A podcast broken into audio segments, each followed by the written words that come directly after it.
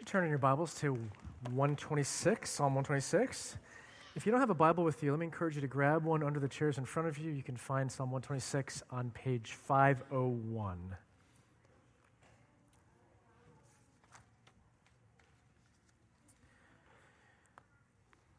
We're in the middle of our summer sermon series on the Psalms, and uh, as, I, as I sort of said last week, I've appreciated this series for the benefit that it's brought to my own spiritual life.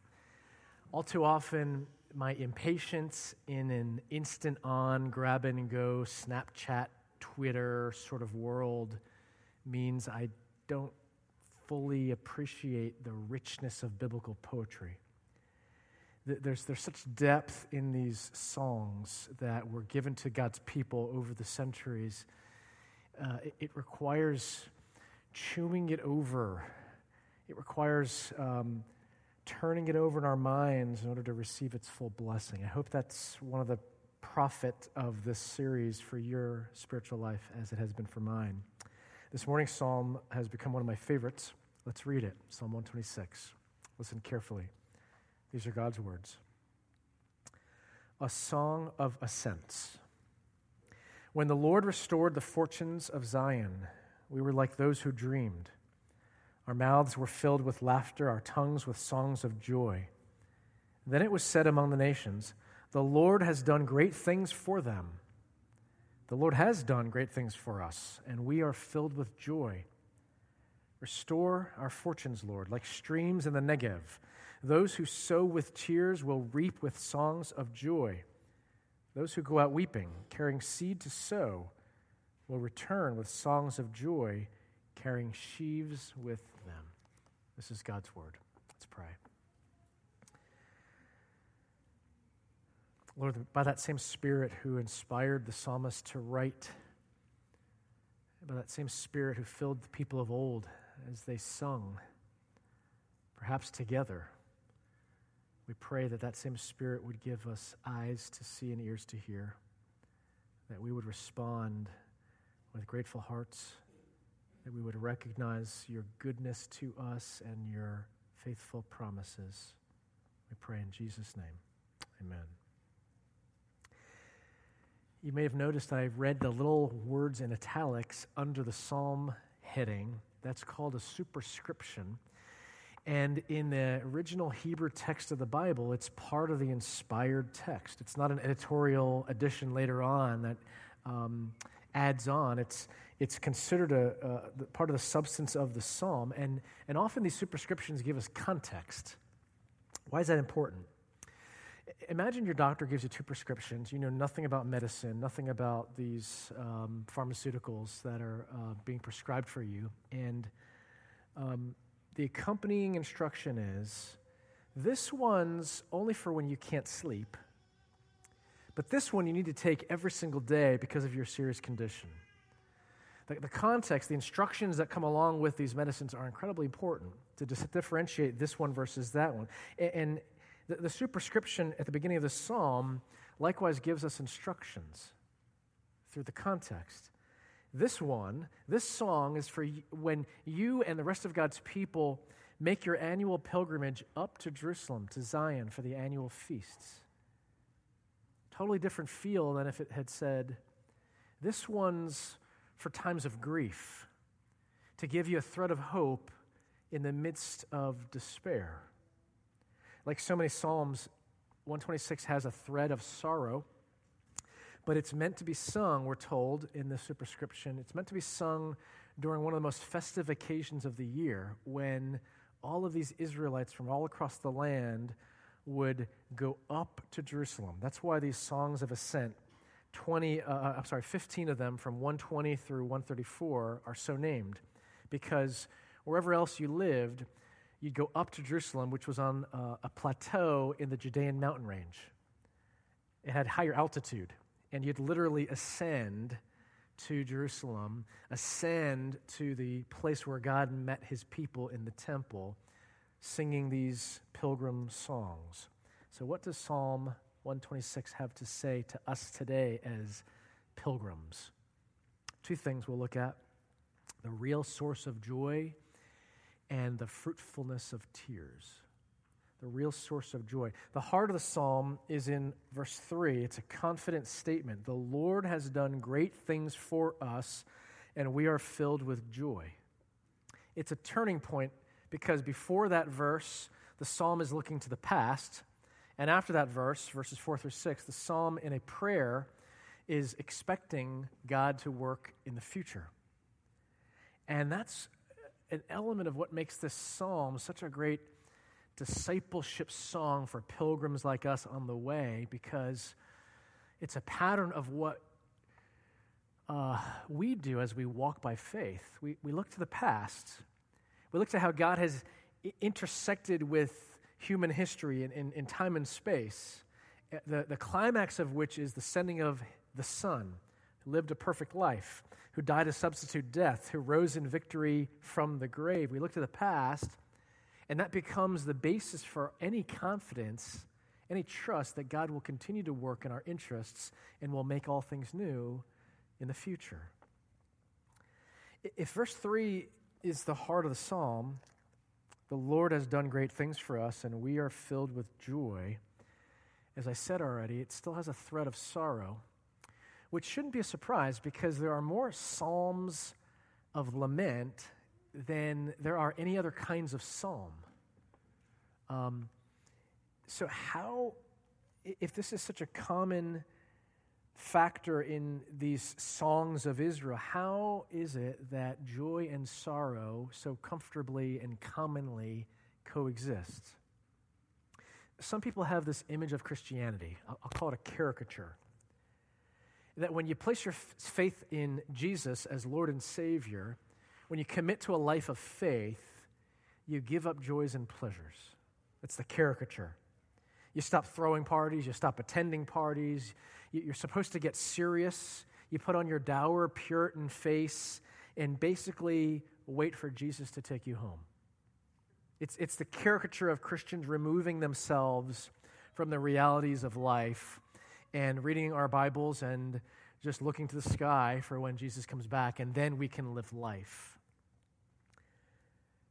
But that's so far from the picture of faith in the Bible. So, so far from the, the elements of joy that are mixed in with the reality of a broken world and our fallenness as creatures. Joy, for example, is number two in the list of the fruit of the Spirit, Galatians chapter 5. Love, joy, peace, patience, etc. Joy was the background of Jesus' first ever miracle. John chapter 2, the wedding at Cana. It was not beneath Jesus to keep a party going strong when the couple ran out of wine, which was a cultural taboo. And if we hit the fast forward button in his ministry, right after his final words to his disciples about keeping uh, his commandments, obeying him, he adds this I have told you this so that my joy may be in you and that your joy may be complete. In a sense, we might say, it'd be appropriate statement, one of the reasons Jesus came was on a joy producing mission. Here's where real life gets in the way when we talk about joy. For some of you, it's tough to sing songs of joy. You've told me that over the years. Because the words that we're singing, the words on the screen, the, the words we hope that are, are, are reflective of our hearts, seems uh, so often at odds with the struggle uh, and suffering of real life that you're going through. It, it feels wrong to be singing words that you don't feel. But, but even if you're on the other side of the spectrum and your life is mostly free from suffering, at least right now, whether, whether you're in the midst of it or whether you're free from it, the common mistake is looking for joy in all the wrong places. You think that joy will come when circumstances all line up like the conditions required for a lunar eclipse. You know, the, the orbit of the Earth and the, and the moon and the time of day for you to see, and there's no cloud cover. Everything lines up in your life with circumstances, and joy is produced. And what needs to line up? There's plenty of money to pay all the bills and have fun. My health, it's strong. I have plenty of friendships and rich relationships, all of which affirm me, all of which are harmonious. No one's fighting with each other, no one's arguing. And, and to, to put a cherry on top of all of that, you want a sunny, non humid day that is around 82 degrees. And when all those circumstances line up, joy is experienced until you bang your head into a nail on the wall. I'm just trying to keep it real here. Men's barbecue stuff from yesterday. Or you stub your toe, or you catch a virus, or you're just trying to relax on the shore, and this guy from the city, oh, always from the city, is just being obnoxious. He doesn't get the social rules of relaxing on the beach, and joy disappears. But real joy is far more substantial than daily circumstances. We're looking, we're looking for it in all the wrong places. Often, while looking for joy, you spend lots of energy avoiding disappointment by not getting close enough to anyone for them to hurt you. You spend lots of energy managing anxiety by controlling every little detail in life so that there are no surprises. You know everything there is to know, everything's in its place. You spend lots of energy numbing the heart through escapes, like a little bit too much food or drink or gaming, a little porn, a little binge watching of your favorite dramas, which almost inevitably only fuel your futile search for joy in all the wrong places. Author Eugene Peterson, a retired pastor, he says this American society is a bored, gluttonous king employing a court jester to divert it after an overindulgent meal. That's a calorie rich statement right there. American society is a bored, why? We've tried everything. We're looking for novelty. What's the next best thing? Gluttonous. More is never enough. King. I'll decide what will make me happy. Employing a court jester. That's the escapes. You know, entertain me. Show me something I haven't seen. Make me laugh to divert it after an overindulgent meal. What we're chasing after so often is never able to satisfy. These are imposters of joy. And yet, at the same time, if joy is a fruit of the Spirit, doesn't it follow that the maturing follower of Jesus Christ is going to experience more and more joy as he or she grows in faith? That doesn't mean everything lines up the way you expect it to. All your circumstances of life just kind of uh, come about the, the, exactly the way you'd want it. It does, doesn't mean everything is fixed, that's broken. Everything that is healed, that, that is, is sick about your life. What it does mean, though, is that somehow walking by faith with Jesus, trusting in his promises, the Bible promises, means greater and greater joy. How's that possible? The end of Psalm 126 points us in the right direction. Secondly, the fruitfulness of tears. Here's sort of an obvious statement that if you come to faith in Jesus Christ, if, if you understand biblical Christianity and, and you commit your life to Jesus, that brings about higher joys. So, for example, faith in Jesus brings forgiveness of sin and there is freedom from shame and guilt. That's a higher joy, isn't it? Makes sense. Um, faith in Jesus means being declared a son or a daughter of the king. You're drawn into an intimate relationship of faith with the Creator Himself. That's a higher joy. Faith in Jesus brings higher joys, but faith in Jesus also often brings greater sorrows. So the obvious is new life in Christ makes the highs higher. But maybe the not so obvious is new life in Christ also makes the lows lower. Why do I say that? Um, this is what I've experienced both in my personal life and in my counseling ministry. I've often seen that in the emotional security of healthy relationships, We'll call it intimacy with one another. Along with the spiritual security of salvation, we can call that intimacy with God. When those two things are paired, gospel power so very often gives a person new courage to face dark chapters in their past, painful family experiences. Lows get lower. But that's a good thing because that's the only path for real healing to bring the dysfunction and disease of sin. Oftentimes, other people sin against you, but always also your contribution of your own sin. Healing can only come when we bring the dysfunction and disease of sin into the light of God's healing power, that He might make it new, that He might bring it back to life. Without the security of knowing that you're forgiven, because Jesus went to the cross in your place, He paid the penalty of sin. without the forgiveness of, uh, of sin in, in, the, in the heart of the gospel, it's too threatening to admit your mistakes, your failures. Because what will other people think of me? How can I stand in front of people if they know how big of a failure I am, how big of a screw up I, I am. The gospel power gives you that kind of security. Without the gospel, without the sure confidence that you are loved no matter what, it's too scary to face the pain of family dysfunction or relational rejection. Because to whom will I belong? Who will love me? Who will affirm me? Will I matter to anyone? But with the gospel, that assurance is given to you. The Father could not love you more because when he looks at you in Christ, he sees his Son and approves of you perfectly. A number of our grace stories follow this pattern. When I became a Christian, everything didn't automatically get fixed, but God gave me power. He gave me confidence. He gave me security to begin to deal with the messiness of my life.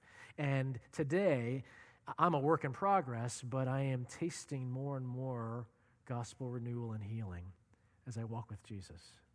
That's such a, a, a, typical grace story amongst the 40 plus that we've been privileged to hear over the last six or seven years.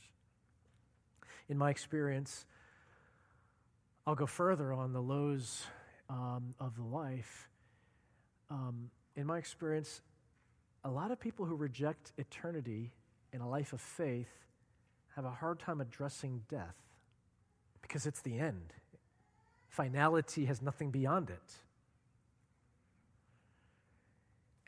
An educated guess I'd make is if you ask hospice nurses, my guess is that they'd tell you that a family's willingness to let go, a family's um, experience with peace in their loved one's final hours and days has a strong correlation with a life of faith.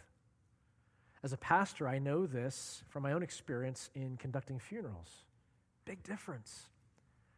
Preparing to bury the dead when that person and their relatives uh, live a life of faith, trust in something beyond, not of their own doing, but by the promises of God. The calling of biblical Christians is to face the lows of life, including the ultimate low, which is death, and then working backwards, everything of a lesser evil that none of us want to face. But the calling of biblical Christians is to face even death because we have the security of trusting God's promise Behold, I am making all things new. It's in the last pages of the Bible. It's made possible because he raised his son from the dead as the first fruits, as the, as the pattern of what is to come new life from death. And so Paul says to the Thessalonians, um, We grieve, but as those with hope. There's a difference in the lows getting lower, they don't drag us down. They don't cause us to um, stay in depression and anxiety and fear. They remind us of what cost Jesus has paid. And, and, that points to a distinct sorrow for biblical Christians that should grow deeper and deeper as we mature in Christ. That, sounds backwards, doesn't it? That, that we should be more sorrowful as we trust in the living Savior. But this is what we should be more sorrowful about in particular the reality of our sin. We should grieve and mourn over our sin because if we grow in Christ, we realize more and more fully the price that had to be paid. I'll never know how much it cost to see my sin upon that cross. That, that struck me in the second service, singing it for the second time. And as I sung it, I thought to myself, is that right? And I'd say to you, without having had much time to think of it, absolutely, that's right. We will never know. Why? Because Jesus went to the hell of the cross so that you and I might not have to. We will never know what Jesus has known by personal experience. And that should bring deeper sorrow over sin because we see that price, at least bits and pieces of it, more and more as we grow in our faith. Joy and sorrow should both grow as we follow after Jesus. That only makes sense because when we look at Him, the Savior, we notice that He was both a rejoicer and a weeper. He didn't hide his emotions. He lived a very emotional life. He was both a singer and a griever. And the two are powerfully combined in his greatest display of love. Hebrews chapter 12 says, For the joy set before him, he endured the cross. That, that has to be one of the most striking verses in all of Scripture. God the Son, the King, the perfect obedient son who never sinned, for the joy set before him, he endured the cross. If that seems paradoxical, it is. It's at the heart of the gospel. The greatest victory was only made possible through willing defeat.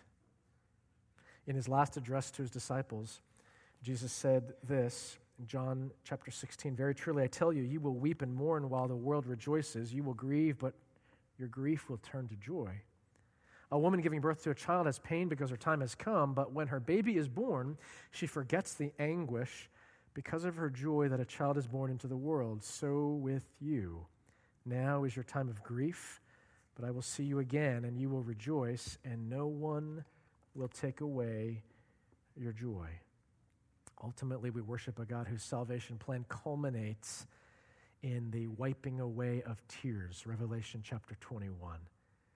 Next to last chapter in the Bible, this is the kind of God we worship. He will remove every cause for mourning, even death itself. Christian joy, folks, is not feeling good about ourselves. It's not feeling good about our lives, how things are working out. Christian joy is all about feeling good about God about his unchanging character, uh, about his sure and certain promises, about his plan of salvation that will be consummated when Jesus the Son returns on the last day. Paul says in Romans chapter 5, we boast in the hope of the glory of God. You could also translate that we rejoice in the hope of the glory of God. Not only so, but we also glory in our sufferings because we know that suffering produces character, perseverance, perseverance, character, and character, hope. We boast what? Not in ourselves, not in our circumstances, not in what we have achieved. We boast in the glory of God. He is our anchor, He's our foundation. God's record of faithfulness, verses 1 through 3, again, become the basis for our faith filled hope in prayer of what God will do in the future, verses 4 through 6. How will He do that? How will He bring blessing? How will He bring about His promises? The prayer of verse 4 asks for God's blessing like streams in the Negev. If you've ever lived in the desert southwest of the U.S., you have a, a better um, you have an easier time understanding the imagery behind this picture far more easily than us Northeast suburbanites, even after two weeks of flash flooding. Here's a picture of the dark side of the imagery. In late April of this year, 10 Israeli teens were killed as they were hiking in the southern desert region of Israel called the Negev. This is a picture of the Negev. This is what verse 4 is referring to. In an instant, a sunny, dry day, because of a rainstorm, turned these dry, rocky, sandy gullies and riverbeds into a raging torrent of destruction. Obviously, verse 4 is not talking about tragedy. It's painting the opposite coin, uh, side of the, the coin in, in terms of blessing. Why? If you are a, a resident of a desert region like the Negev, the rains that would come were signs of life because that water would fill every little crack and hole and low point in the area. And before you know it, flowers are coming out of rocks, grasses are turning green, and water for a desert dweller was always a sign of life, ultimate refreshment. The second picture of blessing in verses 5 and 6, in contrast, demands a lot more patience and it's an agricultural picture. Planting seed eventually, down the line, after a lot of hard work, leads to a harvest of crops. Tears will turn into joy, weeping will turn into singing, going out will turn into coming home, but not yet. There's waiting that's required. In the Christian life, we don't just sit around and wait passively for sorrows to go away that they might turn into joys. We, we don't, we, we shouldn't live like, you know, I'm sick, I can't do anything, I can't be of any use to anybody, I, my ministry and my life stop, but God, when you make me better, then I can resume life. When you take away this thorn in my flesh, when you remove my suffering, then I can proceed with. No. For the Christian, the calling is to find joy in the midst of the suffering not only after they hope that suffering goes away. How's that possible? Because Jesus was the man of sorrows. We sung about that. Through his life and death, the man of sorrows was able to bring about highest joy. How is this possible? Because Jesus was the suffering servant of Isaiah's prophecy. And through his life, death, and resurrection, he showed himself to be the king who brought about life. In the reality of the cross, a symbol of death, we are able to rejoice because Jesus is the one who hung on that cross, not us. And through his death, we find life. Lastly, here's what's so striking about verse 5 it says, Those who sow with tears will reap with songs of joy. It's not sowing while crying tears it's sowing with tears. I think it's appropriate to think of the imagery as the, the farmer scattering seed, yes, in an arid um, region like much of Israel, and the tears, this is the imagery, this is the graphic analogy, the tears are watering the seed. We're sowing with tears. The tears are, are not just something that, to, that we need to put up with until God takes them away. The tears are actually instrumental in the fruitfulness of joy. One writer says this about Psalm 126 Miracles of the past are measures of the future, dry places are potential rivers, hard toil and good seed are the certain prelude to harvest. Do you believe this? Can you see that God's perfect record of faithfulness culminates in the sending of his son in his life, death, and resurrection, which gives you the basis for measures of the future. In the midst of desert, in the midst of uh, the drought of your life, lack of fruitfulness, do you trust that God can cause streams to flow out of nothing all of a sudden? at least in a season of refreshment? And would you dare to believe that God, even now, is using your tears, your sorrow, to bring about a harvest that will fully and finally satisfy you? This is a song for pilgrims on the way who know we are not yet home. But by faith in Jesus, we trust that Jesus is preparing a place for us and He will bring us there. Let's pray to Him. Lord God, thank you for the good news, the gospel of Psalm 126. Thank you for the, the confidence that we have that Jesus, as a true Israelite, sung these songs, perhaps even as he went up to Jerusalem for the last time, knowing that he would never leave, knowing that it would be his end. Thank you, Lord, for the glory of the Savior, Jesus, who alone makes it possible for you to restore our good fortunes. We trust in you to do just that, to finish what you have begun. We pray it in Jesus' name. Amen.